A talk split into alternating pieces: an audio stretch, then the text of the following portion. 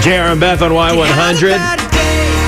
Thanks for making up with us every single day. Uh, so we want to let you get it off your chest. We have all vented about something. It helps us, you know, just do a group therapy cleanse. Yes, and you always say that way you don't take it out on that person that you're upset with. Yeah, very true, because that just causes conflict. And then you're more angry about it, and it Yep. just continues on and on. So you call us, you complain to us, and it's all good. Yeah. We want to hear it. Um, okay, here we go.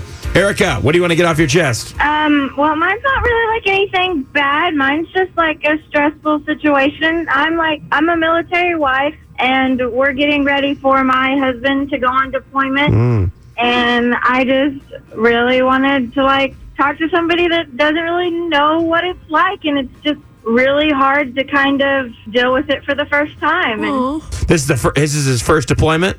Yes, and we live here in San Antonio, but we're from Arkansas, so when he deploys, I'll be going home. Okay. And it's just really nerve wracking. I'm sure it is. I mean, yeah, you definitely got to talk about it. And some of his buddies' wives that have probably gone through it, I hope they will rally around you. But we're definitely praying for your family. And it's a perfect example of how this is a sacrifice for you, too, not only your husband. Right.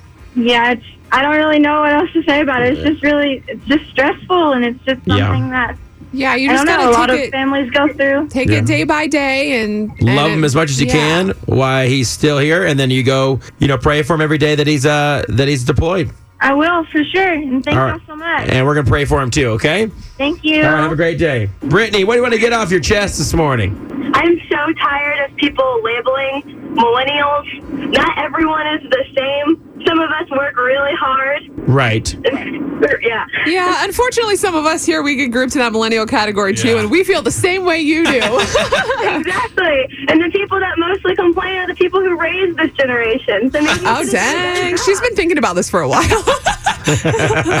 Well, listen, there are definitely hard workers and outliers and all groups of people. Um, so, yeah, it's not fair to be labeled with that stereotype for sure. Because there's a lot of hardworking people that are in our age group. And uh, I think we're a little out of that millennial age, but a lot of hardworking people at any age.